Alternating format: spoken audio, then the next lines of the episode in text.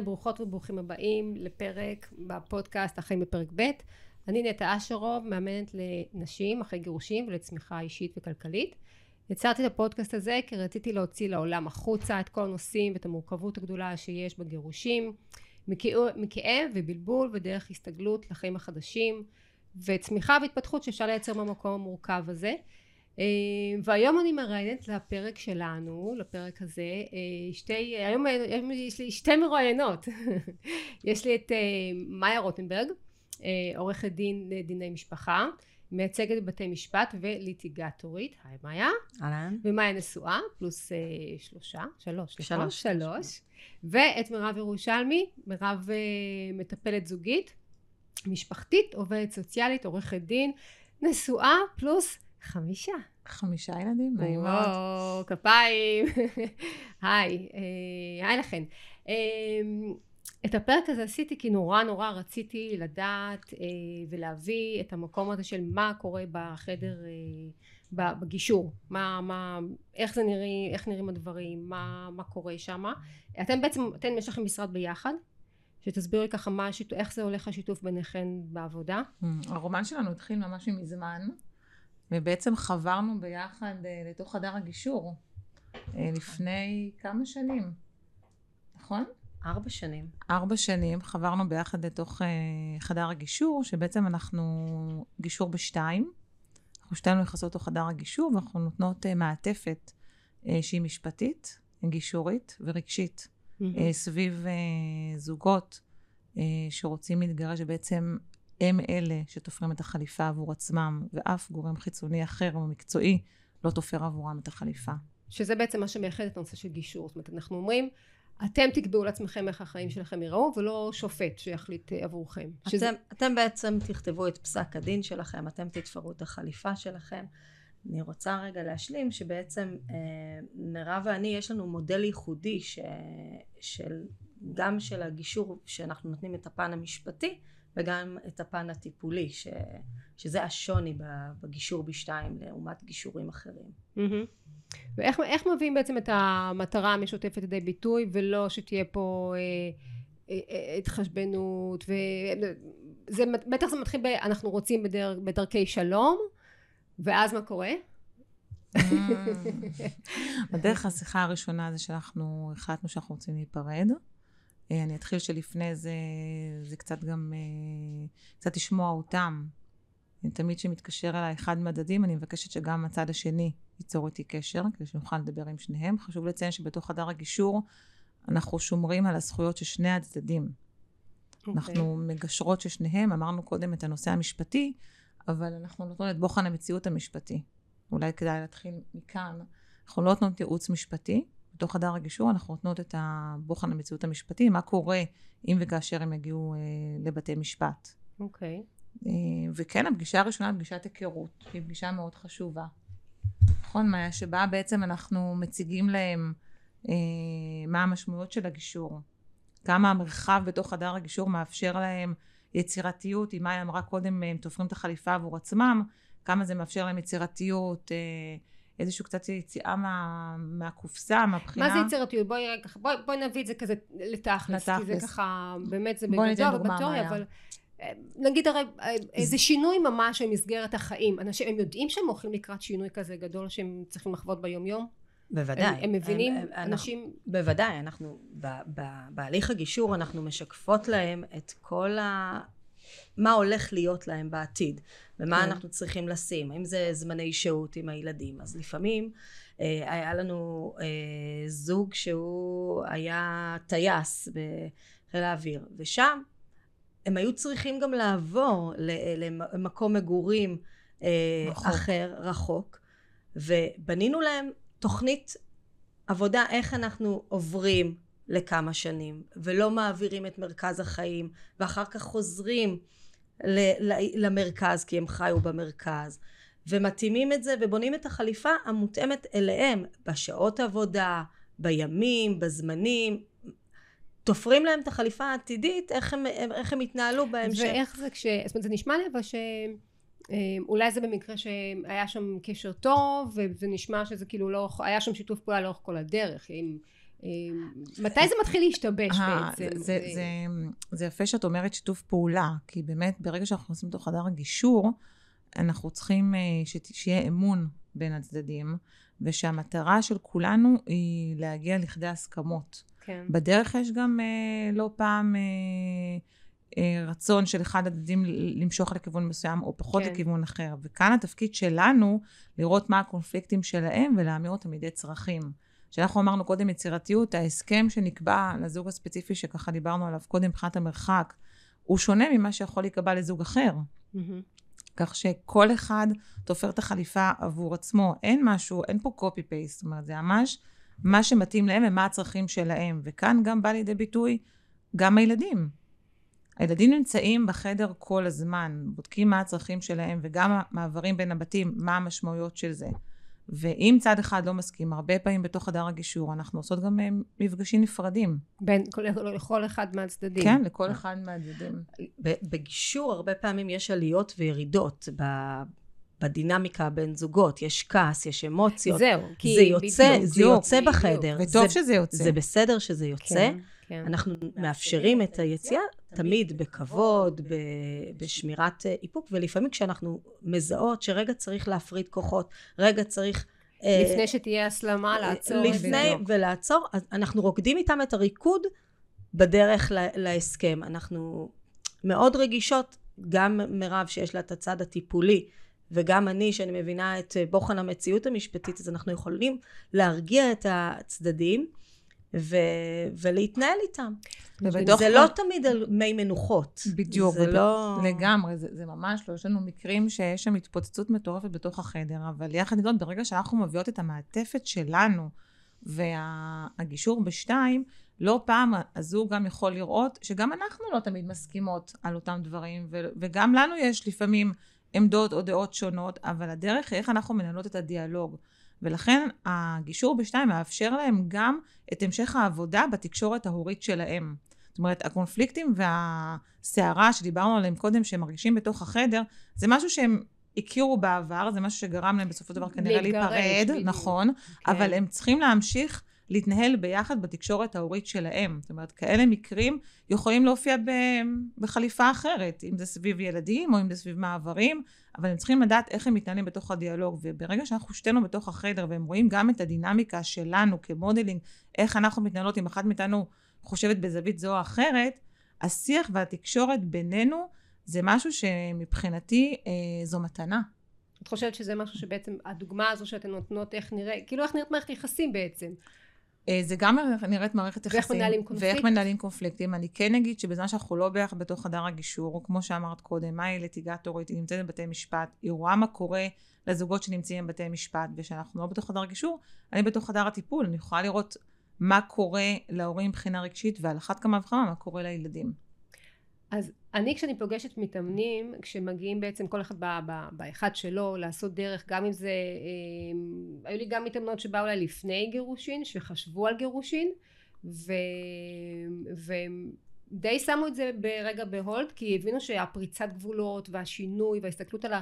על החיים זה משהו שהם, איזשהו תהליך שהם עברו עם עצמם, ורק אחר כך הם אמרו, אוקיי, נביא את זה לתוך הזוגיות. או כאלה מתאמנות שבאו אחרי, וזה נורא קודם כל לעצב את המי אני, את, ה, את הסלף שלי, את המרכז שלי, את ה... אה, מה מנהל אותי, מה הם הדברים ש...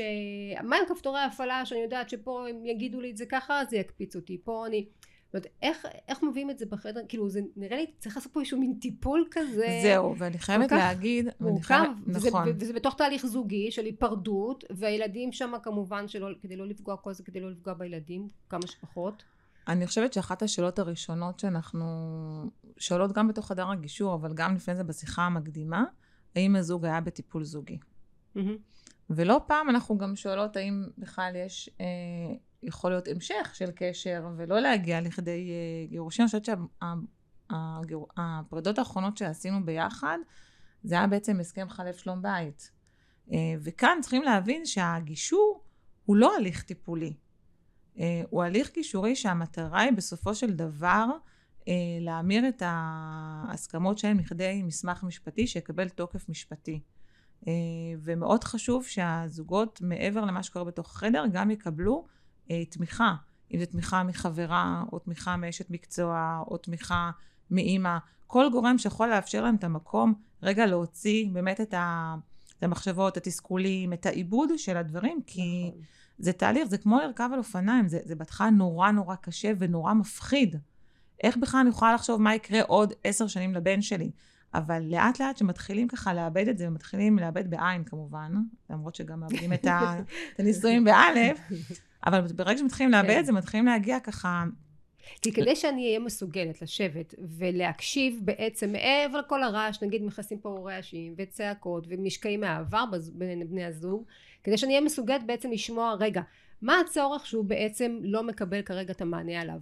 מה הוא בעצם מבקש וכדי להיות פנויה ולשמוע את זה אז ברור שיש אתכם כמתווכות אבל גם צריך איזשהו מקום שלי אה, פנוי ואמפתי ומכיל כדי לשמוע רגע זה מה שהוא צריך. אולי הוא אומר את זה בדרכים אחרות וב, וברעש אבל בעצם יש פה איזשהו צורך ודעתי הרי זה בעצם הגישור זה לענות על הצרכים אחד של השני. לתת מענה לצרכים בלי אם להגיד שוב מה יותר חשוב מה פחות חשוב על מה אני מוכנה להתפשר על מה אני לא רוצה להתפשר כאילו זה ה... אה, זה נכון, אני חושבת שבתוך uh, חדר הגישור גם צדדים עוברים תהליך ביניהם uh, ביחד, הם פתאום לומדים להקשיב אחד לשנייה mm. וללמוד את הצרכים של השני או השנייה. הם, uh, יש דו שיח, אנחנו דואגים שהם יקשיבו. אנחנו הרבה, בהליך גישור אתה משקף בדיוק. לצד השני. אז זה בעצם את, מה שאתן עושות. את, נכון, ה, בעצם. את מה שהצד השני אומר. לפעמים הוא אומר את זה, ואנחנו מדייקות לו את זה בטונציה, באיך מעבירים את הדברים. לפעמים מה שאנחנו אומרים, זה לא מה שהצד השני באמת שומע. אני מת... כמו... נכון, לגמרי, זה נכון בדיוק שאמרתי. בטונציה, הרי כשאת כותבת אס.אם.אס, לפעמים זה לא, הטונציה לא ברורה, כאילו, למה התכוונת, מה התכוונת? לא, אני פעם, הגרוש שלח לי איזשהו משהו לגבי לרשום את הילדים, זה היה בחופש הגדול, ושלרשום את הילדים אה, לאיזשהו חוג מסוים שהוא רצה שהבן ילך אליו.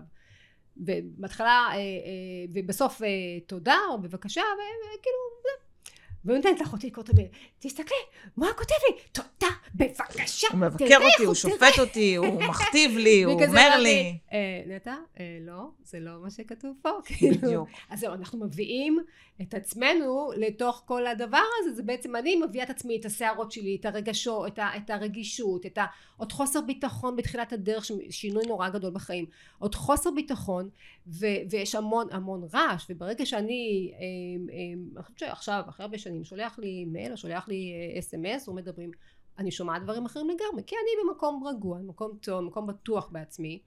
אני פנויה לשמוע את הכל עכשיו, כאילו. אז אנחנו כן מדברים את זה בחדר הגישור, זהו. אנחנו בדיוק, אנחנו אומרים את זה, אנחנו, רוא, אנחנו מזהים את זה, כי יש כעסים, הרי לא סתם הגעתם לחדר הגישור, ולא סתם אתם מגיעים לכדי פרידה. Mm-hmm. יש משבר, ואנחנו מזהות את זה, ובאמת עובדות איתם גם על, ה, על השיח ועל התכנים, התקשורת. ואיך אומרים, והתקשורת.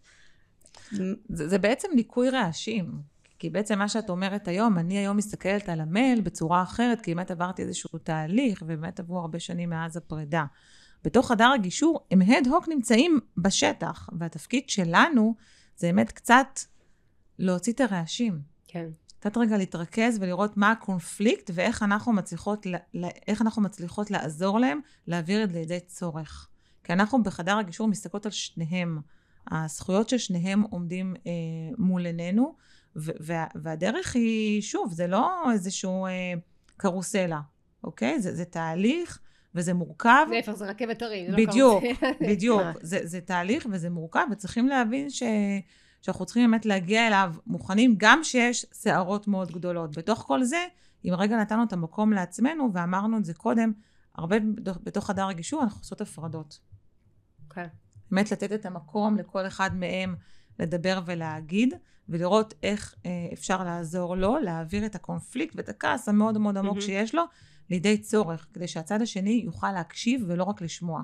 כי כשאנחנו כן. שומעים אנחנו כן. לא באמת אה, לא. מקשיבים. Mm-hmm.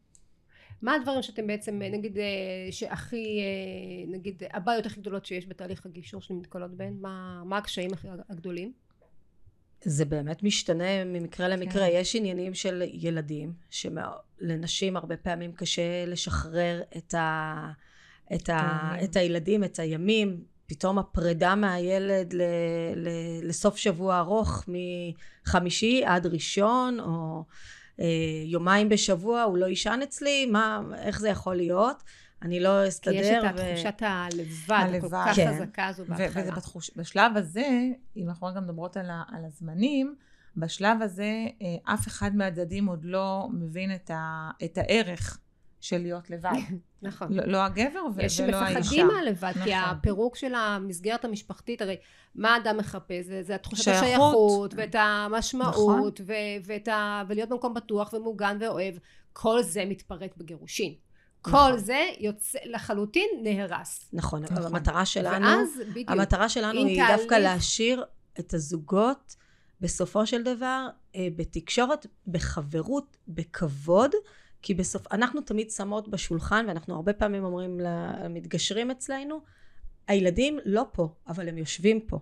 אנחנו רואים נמצאים. אותם, הם נמצאים פה בחדר הגישור, אנחנו שמים אותם. אנחנו, אמרתי שהדוגמה היא ילדים, אה, דבר ראשון, אבל באמת, זה לא רק סוגיות של ילדים, אה, זה באמת מאוד נוגע לליבנו נכון. תמיד, אבל יש עניינים גם כמו סוגיות רכושיות ש.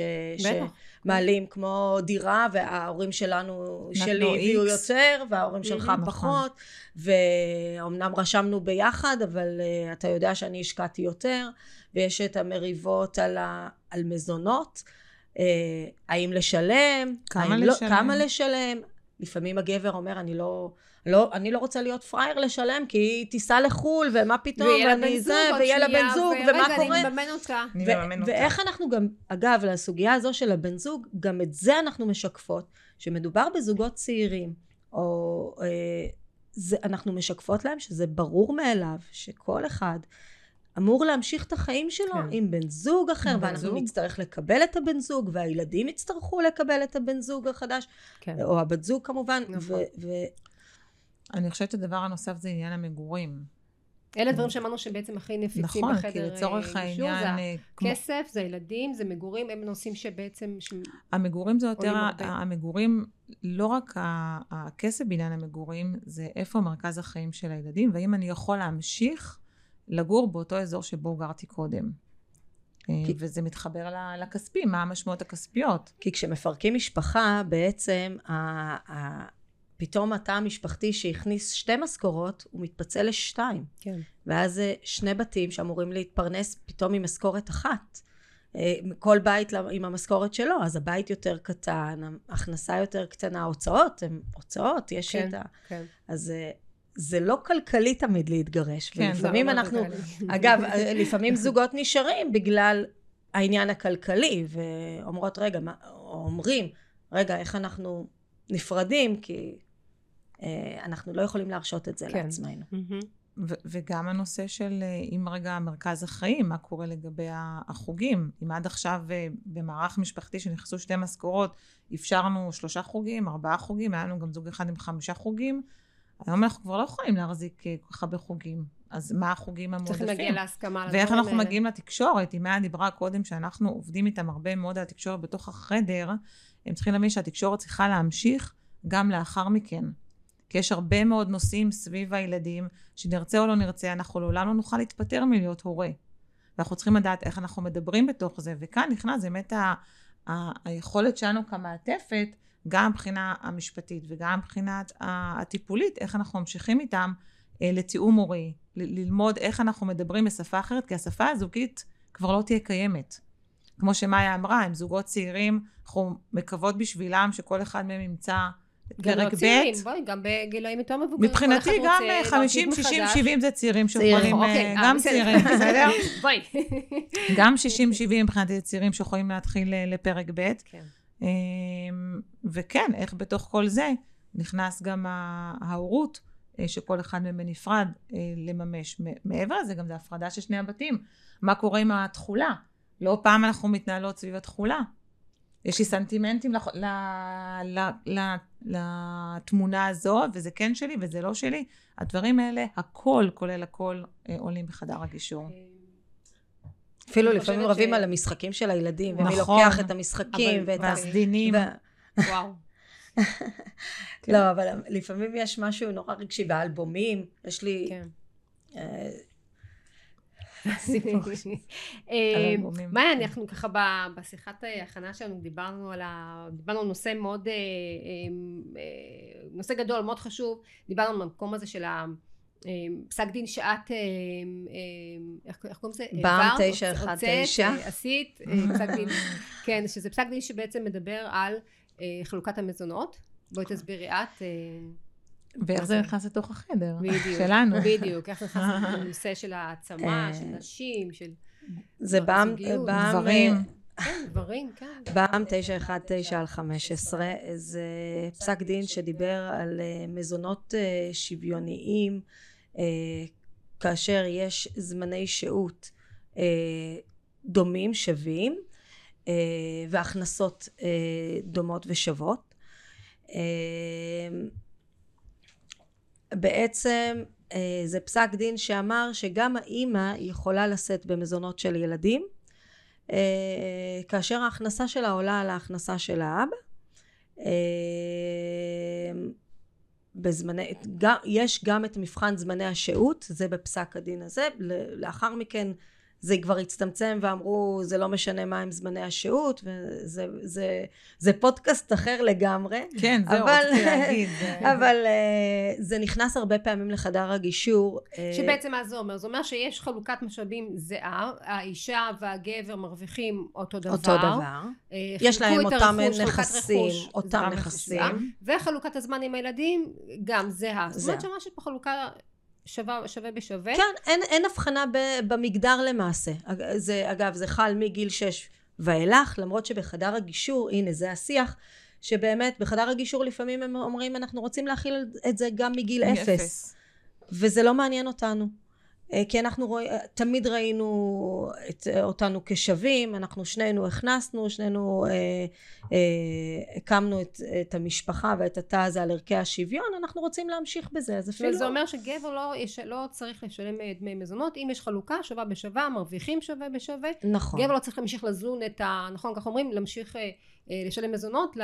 לילדים. ל... ל... לילדים. כמובן שיש חלוקה של ההוצאות החריגות, שזה חינוך, כמו חוגים, שיעורים פרטיים. ממש הכל בחצי. המשתנות. כן, המשתנות. אוקיי. מה, ואז את אמרת לי, וכזה ככה הסתכלתי על זה, כי אני חושבת שזה בעצם בא, באוטומט של כל אישה שגרושה, מסתכלת על זה ואומרת, רגע, סליחה, מה, מה, מה, מה זה פה? זה לא, זה לא לטובת הנשים, ואז את אמרת... אה, ממש אה, לא. את אמרת להפך. זה, זה מעצים נשים. זו העצמה, אז בואי, תני ככה את ה... אה, ככה, לדעתי אישה עד היום הסתכלו עליה כאישה שצריכה לגדל את הילדים, mm-hmm. לשבת בבית, אה, לא להתפתח בקריירה, אה, פחות לעבוד, כי הגבר הוא זה שאמור לפרנס. המציאות היום זה שנשים עובדות, לומדות, יכולות לפתח קריירה, יכולות להגיע למקומות, אה, אה, למקומות גבוהים במקומות העבודה. להתפתח. אין שום סיבה שהם אה, ישבו בבית ויגדלו את הילדים, אין שום סיבה שהאבא לא יהיה מעורב אה, בגידול הילדים. זאת אומרת, זה נכון לבתים שבהן נשים בוחרות כן לצאת החוצה לשוק העבודה ולהתפתח אה, ולהרוויח אה, כמו הגבר ואולי אפילו יותר. ואת אומרת זה בא בעצם, זה בעצם, כאילו זה חלק מה, מהשוויון המגדרי שאישה שהיא יוצאת והיא, והיא נמצאת בשוק העבודה שגם הגבר יהיה, שהאבא יהיה עם הילדים חלוקה שווה גם בזמנים עם בין נכון, האבא לאמא. נכון, אני אומרת... תהיה עם הילדים, ת, ת, תחווה את ההורות, האישה, זאת אומרת, ממש לתת פה איזשהו מקום אני, אני חושבת שזה מעצים לא רק, אני, זה נכון, אני, בעיניי זה מעצים מאוד את האישה, זה מעצים גם מאוד את הילדים, שיש שני הורים נוכחים בחיים שלהם, ולא רק אימא, או לא רק לצור אבא. אני, אני חושבת שההורים צריכים להבין שהילדים צריכים שני הורים. הם צריכים את האבא, את האימא, את האבא אבא, את האימא אימא. הם צריכים את הזוג הורים ש, ש, ש, שהביאו אותם. ואני חושבת שבאמת בתוך חדר הגישור, השיח וגם השיח של הזוגות, זה בעצם לממש את ההורות שלהם. כי כל אחד רוצה לממש את ההורות שלו בתוך אה, המרחב המשפחתי, והדרך איך אנחנו עושים את זה. עכשיו, המימוש של ההורות זה לא אומר שאם אני נמצאת עשר שעות וה, וההורה שלי נמצא שעתיים, אז הוא פחות מממש את זה. אבל כאן נכנס גם הנושא של העצמה לשניהם, כי לא פעם, כמו שמאיה אמרה, ההלכה מדברת מגיל שש. כן. ו- ואם אנחנו מדברים רגע על הזוגות הצעירים, הזוגות הצעירים, ברגע שאנחנו רואים שרמת הכנסה שווה, והם רוצים אחריות הורית משותפת, והנכסים הם שווים, לא פעם לא נקבעים אה, מזונות, ובעצם האחריות שלהם היא משותפת. הם גם יכולים לפתוח חשבון בנק משותף, שהחשבון בנק הזה מיועד עבור ההוצאות עבור הילדים. אה, מה, כמו זוגיות פרק ב' עכשיו את... בדיוק, נכון, לגמרי. אתה עושה את זה זוגיות נכון, פרק ב'? נכון. כל אחד את החשבון נכון, שלו כדי- וחשבון משותף. כן, כדי למנוע את המעבר, תעביר לי בחשבונית ככה, העברתי בחשבונית ככה, הם יודעים בדיוק, הם מכירים הכי טוב את הילדים שלהם, בגלל זה אמרנו גם קודם, כדי שהם ייכנסו לתוך חדר הגישור ויוכלו להגיע להסכם שהם אלה שהכתיבו את ההסכם, ואף גורם חיצוני אחר לא קבע עבורם, הם יודעים מה הצרכים של הילדים שלהם, הם יודעים כמה עולה אה, ההוצאות במהלך החודש, והם פותחים חשבון בנק משותף, ומכניסים סכום מסוים שהם קבעו לתוך החשבון הזה, ואליו יוצאות ונכנסות ההכנס, ההוצאות של הילדים. מהמם. ו- וזה, מש, וזה בדיוק המקום של ההורות המשותפת. אם רגע אנחנו עוברים לשלב ב', עכשיו אני אגיד עוד דבר לגבי העצמה זה- של זה ה... מקסים, זה נשמע, זה נשמע ממש אה, נשמע טוב. אני חושבת שאנשים שרוצים להתגרש, הם חושבים באיזשהו שלב, והם טועים שמה, כאילו, את יכולה להתגרש מבעלך, את יכולה להתגרש מהגרוש שלך. זה הקטע, כאילו, אנשים חושבים, אוקיי, זהו, אני לא אראה אותו יותר, אני לא אראה אותו יותר, לא אשמע ממנו יותר. לא. אין לנו אפשרות ילדים- להתפטר מזה. בדיוק. כשיש ילדים באמצע, אם אנחנו לא רוצים אה, אה, אה, לעשות נזק לילדים והכל שיעבור דרכם, אלא לעשות את זה כמו אנשים מבוגרים, אה, אה, בין בני הזוג אה, אה, אחד מול השני ולא דרך הילדים, חייבים להשאיר את ערוצי התקשורת האלה פתוחים. בוודאי. זה, בוודאי. זה הדבר הכי חשוב לילדים. אה, הרי אנחנו רוצים לגדל את הילדים שלנו בריאים, אנחנו לא רוצים לשלם לילדים שלנו לפסיכולוגים כל היום, ועם בעיות אה, אחר כך בעתיד מילא של פסיכולוגים, הילדים. אבל, אבל זה גם, זה, זה לא תראי, כזה, אני זה חושבת שבסוף... לאורך כל החיים. בדיוק, זה... אני חושבת שבסופו של דבר אה, זה איך אנחנו מעבירים את המסרים לילדים. איך אנחנו מייצרים את ההורות אחרת. כי לצורך העניין אנחנו יוצאים כרגע להורות שונה. זה לא ההורות שהם הכירו, זה שני בתים.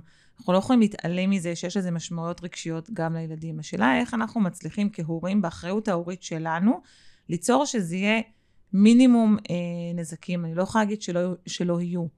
אבל כן, אפילו ברמה שאיך אנחנו מספרים להם על הפרידה וגירושים. איך אנחנו מייצרים את שני הבתים. איך אנחנו מוד... עושים את המעבר של שני הבתים. אם הורה אחד עוזב את הבית, האם הזמני שהות מתחילים הד-הוק למחרת, או אחרי שבועיים שלושה שהוא מסתדר. יש לזה משמעויות מאוד מאוד גדולות שאנחנו מדברים אותן גם בתוך החדר. ואני חושבת שזה זה היתרון הכי גדול, זה לא רק הכספים והמגורים. לכל, לכל פרק כזה, לכל נושא כזה, יש לו כל כך הרבה תתי נושאים כן. שמשפיעים גם על הזוג, על ההורים עצמם, ובטח על הילדים שנמצאים אה, בתוך המערכת המשפחתית אני שלהם. רוצה להגיד שלפעמים היה לנו עכשיו כזה תיק לאחרונה, שהתעוררה בעיה אחרי, אחרי שהם כבר חתמו על ההסכם, הם אישרו את ההסכם, ופתאום אחרי אה, כמה חודשים התעוררה להם בעיה, ואז הם פנו אלינו עוד פעם. אה, ו, ו, ואז אנחנו נמצאים שם בתמונה, אנחנו יכולים לעזור להם, הם ראו אותנו הכתובת, להבדיל מבית משפט. מקסים. אוקיי. שאתה, בבית משפט אתה לא חוזר אליו לשופט, בוא תעזור לי רגע, נכון. אה, זה, אני צריך לפתוח עוד פעם תביעה, אני צריך לפתוח עוד פעם הליכים, ו, וכבר יש הסלמה ויש אה, זה. הסלמה לגמרי. אצלנו דווקא הבית הזה נותן. להם אה, את התחושה שהם יכולים לבוא ולקבל את ה... וזה בדיוק. הבית, זה בדיוק, ה... זה בדיוק המקום שאנחנו מייצרות. זאת אומרת, ברגע שנכנס לתוך המעטפת הגישורית, אה, גם הנושא המשפטי, בוחן המציאות המשפטי, גם הנושא הגישורי והרגשי, יש להם מענה.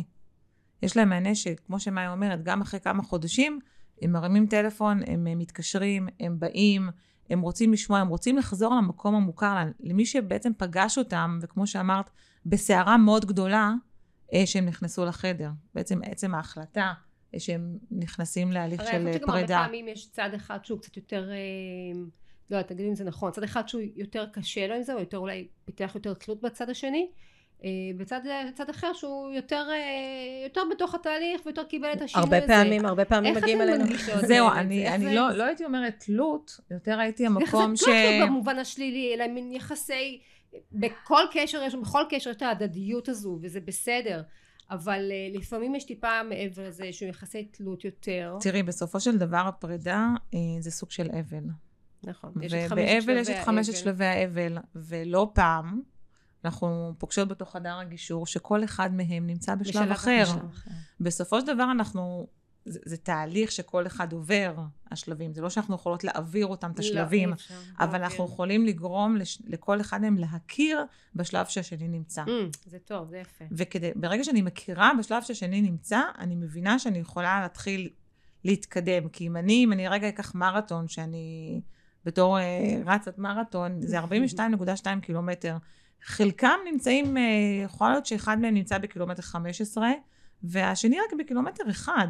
הם לא מדברים את אותה שפה. לא, והתפקיד לא. שלנו להתחיל לאט, ובדרך שאנחנו יודעות, הגישורית, הטיפולית והרגשית, להביא אותם לכדי זה שאנחנו נדבר את אותה שפה. זה ממש המון המון זה המון שכל עבודה. אחד אה, בפני עצמו, על עצמו, כמו שאמרת, המקום הרגשי הזה, אני חושבת שפה זה המפתח באמת שזה יתקיים, כי... אה, זה, לפעמים זה, אנחנו- זה התפתחות, זה, זה, זה נכון. לעבור שינוי, ושינוי לא קורה ביום, שינוי של הרגלים של חיים של 15 שנים ביחד, אה, או 10 שנים או 20 שנים ביחד, זה לא ביום אחד נכנסים לחדר, חותמים על מסמכים, זהו, יש שינוי. זה תהליך ששינוי יכול לקחת כמה שנים.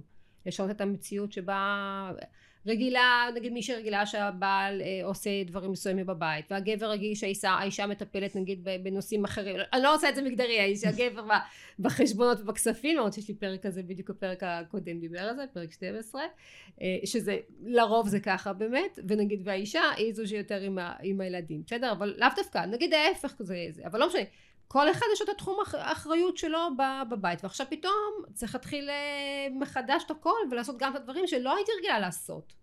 אז אה, זה ממש לבנות מובחנות, אני, אני את עצמי מחדש, ולהיכנס עכשיו לחדר אה, ולהתחיל לחתום על ניירת ואיך תראה, איך יראו, לחתום עכשיו על איך יראו החיים שלי בעתיד, אין לי מושג איך זה יהיה. איך, איך, איך, איך, איך, זה- איך אתם פוגשות את זה ב... את יודעת, באיזשהו. מקום, דיברנו קודם על העצמה, זה כל אחד מהצדדים לומד תפקידים חדשים. וכדי ללמוד תפקידים חדשים, כמו כל דבר, זה לוקח זמן. כן. אנחנו צריכים אה, ללמוד איך אנחנו מנהלים אה, כל בית בנפרד. כל בית יוצר אוטונומיה נפרדת, אבל יש הרבה מאוד נושאים שצריכים ליצור רצף. אנחנו, אנחנו עוד פעם משקפות הרבה פעמים גם, את יודעת, מהניסיון שלנו, מתיקים אחרים, איך אנשים מתמודדים אחרת, וכשאישה פוחדת, רגע, אני לא אשתכר כמו, איך אני ארוויח, מה כן, אני אעשה? כן. פתאום אני אומרת לה, אבל יהיה לך זמן לצאת לעבוד כשהוא ישמור על הילדים, ואת... תוכלי את- להתפתח תוכלי ולהתקדם. להתפתח ולהתקדם. כן. ונשים לפעמים אומרות, וואו, איך... וואו, זה אה, מבהיל. זה מבהיל, אבל הן עושות את זה. ובגלל זה אני חושבת שזה, הבעם הזה הוא מאוד העצים נשים, כי זה אפשר להם את הזמן ואת המרחב לעצמן. אה, ולא, וזה פסק דין שנתפס שהוא לטובת אה, גברים, אבל הוא לא פסק דין לטובת אה, גברים, הוא לטובת אה, שני הצדדים בעיניי. אני תמיד עם מתאמנות שלי נותנת כשמנסים, מדברים על זה שזה שינוי, זה תהליך, זה לא ביום אחד, ולהבין שיש פה כרגע תהליך של שינוי, אני אומרת להן, אוקיי, בוא, בוא, לכו הביתה, בשבוע הקרוב תכינו כוס קפה, נגיד את ימנית, תכיני את הקפה רק עם יד שמאל. תמזגי ביד שמאל את המים, תערבבי עם הכפית ביד שמאל. אין מצב, זה כל כך קשה, זה כמעט ואף פעם לא באמת, זה לא קורה, כאילו. אז, אז אני בעצם מבינות כמה קשה לעשות תהליך שינוי, וזה בסדר, ולקבל את זה שזה קשה, ועושים את זה בצעדים קטנים, עושים את זה כל פעם איזשהו משהו חדש, אומרת לעצמי, אוקיי, לאט לאט, עכשיו זה טיפה יותר קל ממה שהיה לי קודם, עכשיו אני יותר מתקדמת, יותר, יותר אני פשוט. חושבת, אני, אני, אני ככה שומעת אותך, שמעתי, לא שמעתי ימנית, שמעתי תימנית, לא הבנתי איזה קפה הם עושים. אבל אני כן אגיד שחלק מהתהליך שכל אחד מהם עובר, להבין שאין לו שליטה על הצד השני. נכון. וכמה קשה זה שפתאום אין לך שליטה על הצד השני. זה היה שלך במשך 20 שנים, זה היה ו- ולצורך העניין, אה, זה- זה יכול אפילו להגיע לרמה איפה אוכלים את ארוחת הערב. אם עד עכשיו בבית היה נוהל שאוכלים את ארוחת הערב רק סביב השולחן, אני לא באמת יודע, יודע או יודעת מה קורה בבית השני. וגם אם אני יודע, אני לא יכול לבוא ולהגיד משהו אחר, כי זהו, זה, זה שם, צריך- זה. שם, גמרנו. נכון. וזה תהליך שלוקח זמן להתחיל להכיר אותו, וככל שאנחנו נכיר אותו, וככל שאנחנו נקבל אותו, ככה גם לילדים יהיה הרבה יותר קל. שזה כאילו בגדול זה להגיד את המילה הכי מעצבנת, שחררי.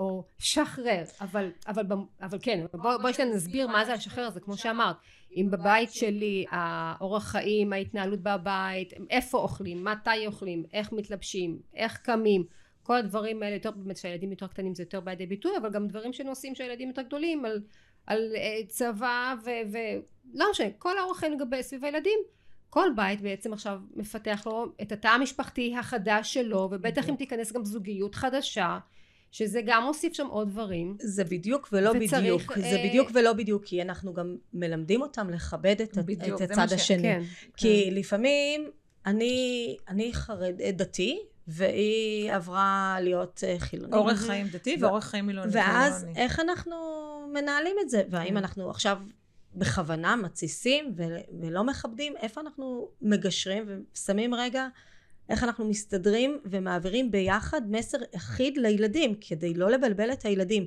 בבית הזה אה, אוכלים שרימפס בבית הזה וואו, לא אוכלים. זה, בטח, כן, אה, זה כאילו איך אנחנו... בכלל חינוך בכל בית. חינוך, בדיוק, אבל כאן, וזה מתחבר מאוד לאורך חיים דתי וחילוני, אה, מהמקום של לכבד, אה, היה לי זוג בתיאום מורי, שבאמת בהמשך לגירושים שלהם, אה, אחד מהם חזר בשאלה, לא משנה מי, ובאמת המקום היה לעבוד, שגם הילדים צריכים לדעת שבזמן שההורה השני שומר שבת, אנחנו לא שולחים לו הודעות.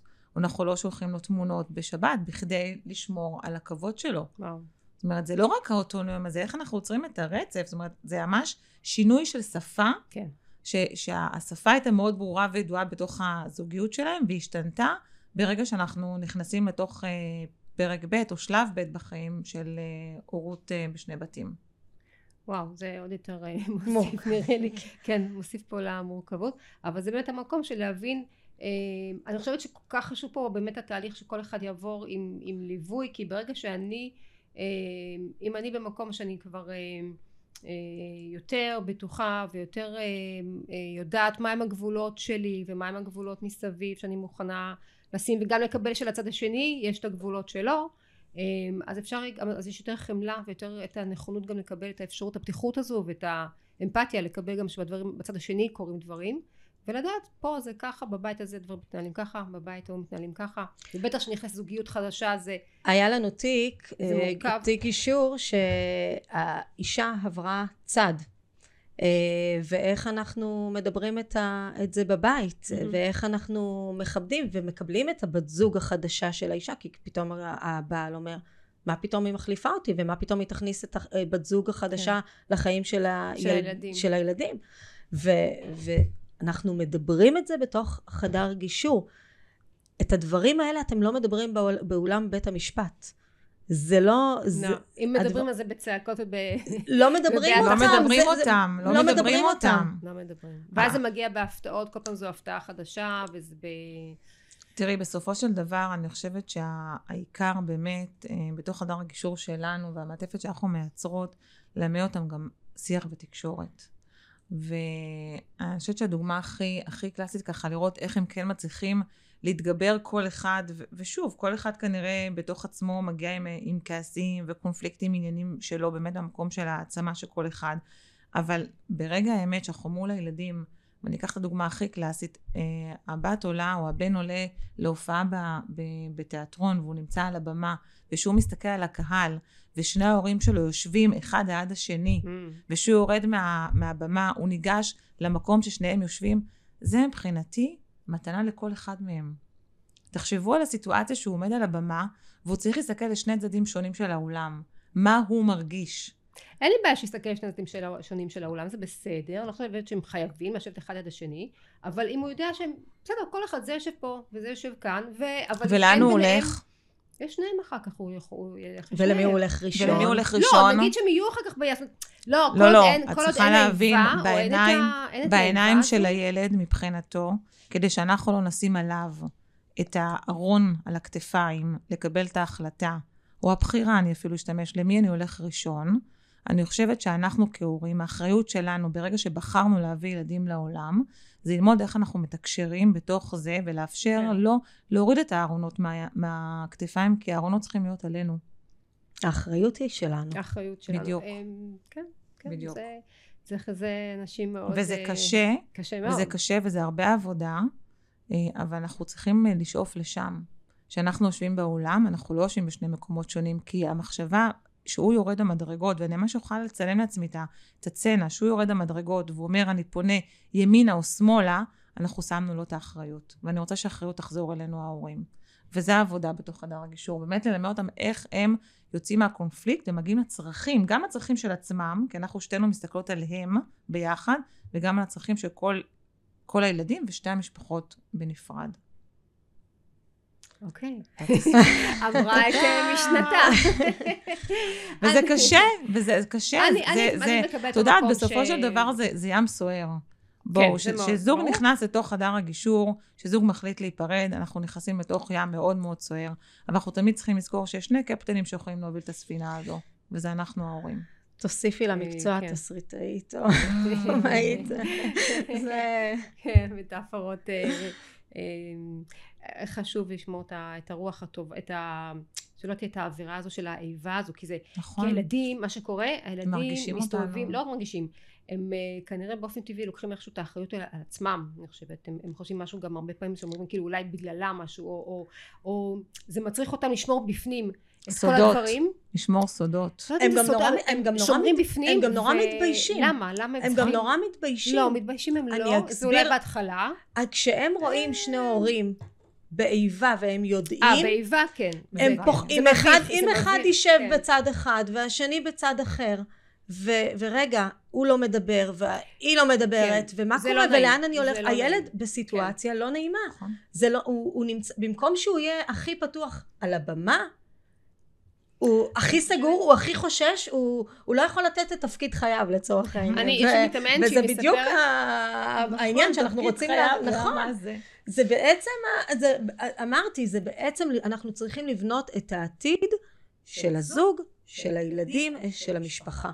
אנחנו רוצים לבנות להם, הרי זה באמת תהליך, זה לא באמת רק עד גיל 18 או עד גיל 21, וזה זה זה, לכל החיים. זה לכל החיים, כן, זה, נכון. אחרי זה איך אנחנו מלווים אותו לחתונה. חתונה. חתונה, איך אנחנו אה, הולכים לחתונה? לילדים לי... את המקום גם לבוא, ואם אם תהיה איבה, אז, אז אני רואה את זה, יש לי מתאמנת שהיא מספרת, הם, הם, היא בקשתו עם הגרוש שלה, והיא אומרת, הילדים יכולים לבוא ולספר לי גם כל מיני דברים שגם מפריעים, כמו, גם כמו עם הורה רגיל כשנשואים, יכולים לספר לה דברים שמפריעים, והיא יודעת גם להגיב בצורה, אוקיי, זה בסדר, כאילו גם כאילו להגן על האבא, או, או לפעמים גם, אה, אבל כמו משפחה רגילה אפילו, כי גם במשפחה רגילה אה, הילד יכול לבוא לאימא ולהגיד לה להתלונן לאבא. זאת אומרת, כן, ברגע שיש את השפה הפתוחה הזו ואין את האיבה, הילדים הרבה יותר, הם לא צריכים לסחוב על הגב שלהם את כל הדבר הזה. לתת את האפשרות לדבר על הכל, להוציא בכל מקום את הכל, ולא לפחד להגיד, לדבר עם בדיוק. אימא על אבא, כי רגע, אם, היא תג- אם יגידו עכשיו לאימא על אבא ככה, אז היא תשתמש בזה נגדו, או שזה יכאב לה, או שפה. את יודעת, בסופו של דבר אנחנו הפתוח. צריכים, בדיוק, גם לשמור על השיח הפתוח וגם לאפשר לילדים לא לחיות בתוך איזשהו סוג של סוד שאסור לספר מה קורה בבית של אבא או מה שקורה בבית של אימא. וכאן זה עבודה התקשורת של ההורים, לעשות את השיתופים, אפילו את השיתופים הקטנים, שהשיתוף יבוא מההורה, שההורה יבוא לילד ויגיד לו, שמעתי שאצל ההורה השני עשיתם ככה וככה, איזה כיף לכם. הוא כבר שומע בתת מודע שלו, הוא שומע שהם מתקשרים בינם לבין עצמם מאחורי כן. הקלעים. וזה נותן זה איזשהו... מנרמל, זה מנרמל את נכון. כל ה... זה בסדר, נפרדו, אוקיי, התגרשו, ובואו ננרמל את המערכת יחסים. אני, אני אגיד רגע, יש לי בת בת 15 לצורך העניין, אם, אם היא רוצה עכשיו לנסוע לקפריסין או לחו"ל לבד, אז אני צריכה לבוא ולהגיד לה, אוקיי, אני צריכה לדבר על זה עם האבא ולקבל את כן. ההחלטות. וגם זוג גרוש צריך לבוא נכון. ולקבל את ההחלטות ביחד, וגם היא צריכה להגיד לה, רגע, אני אדבר עם האבא, אנחנו נקבל את ההחלטות ביחד. כן. ולא להגיד, אני מחליטה, אוקיי, תיסעי, אני לא שואלת את האבא. בדיוק. אנחנו, כן, כן. אה, וואו, יקירות, אה. יפה, עשינו. יכולנו להישאר פה עוד מלא שעות. עוד כמה שעות. יש לנו עוד כמה נושאים לדון בהם. מלא נושאים שלא דיברנו עליהם, נכון, מלא דברים. נכון. אה, טוב, תגידו לי איפה ככה אפשר לראות אתכם, לפגוש מי שרוצה בפייסבוק להגיע, לדבר איתכם, לראות אתכם, אה, יש לכם אתר, אה, כל אחת מכן יש אתר. זהו, לכל אחד מאיתנו יש אתר, ולכל אחד מאיתנו יש גם דף, אה, גם בפייסבוק וגם באינסטגרם. אוקיי, אז שלך מירב, אה, שלי? באינסטגרם זה מירב, m-e-r-a-v נקודה פמילי. של מה באינסטגרם זה מאיה רוטנברג. מאיה רוטנברג, אנחנו על הפייסבוק. תעשו בגוגל מאיה אה, רוטנברג, תמצאו אותי. ותגיעו אליי. אוקיי, ואני כמובן אה, מזמינה אתכם לעשות לי פולו לפודקאסט, ככה כל פעם שיוצא פרק אה, חדש זה נותן לכם התראה ואתם מקבלים, זה לא צריך למלא שום פרטים, רק תעשו פולו.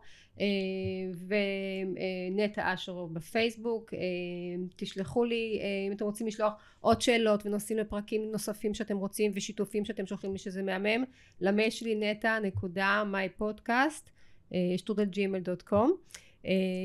תודה. רבה לכם. תודה רבה תודה לך, לך. נטע. היה מהמם. תודה רבה. היה מאוד מענה. תודה רבה.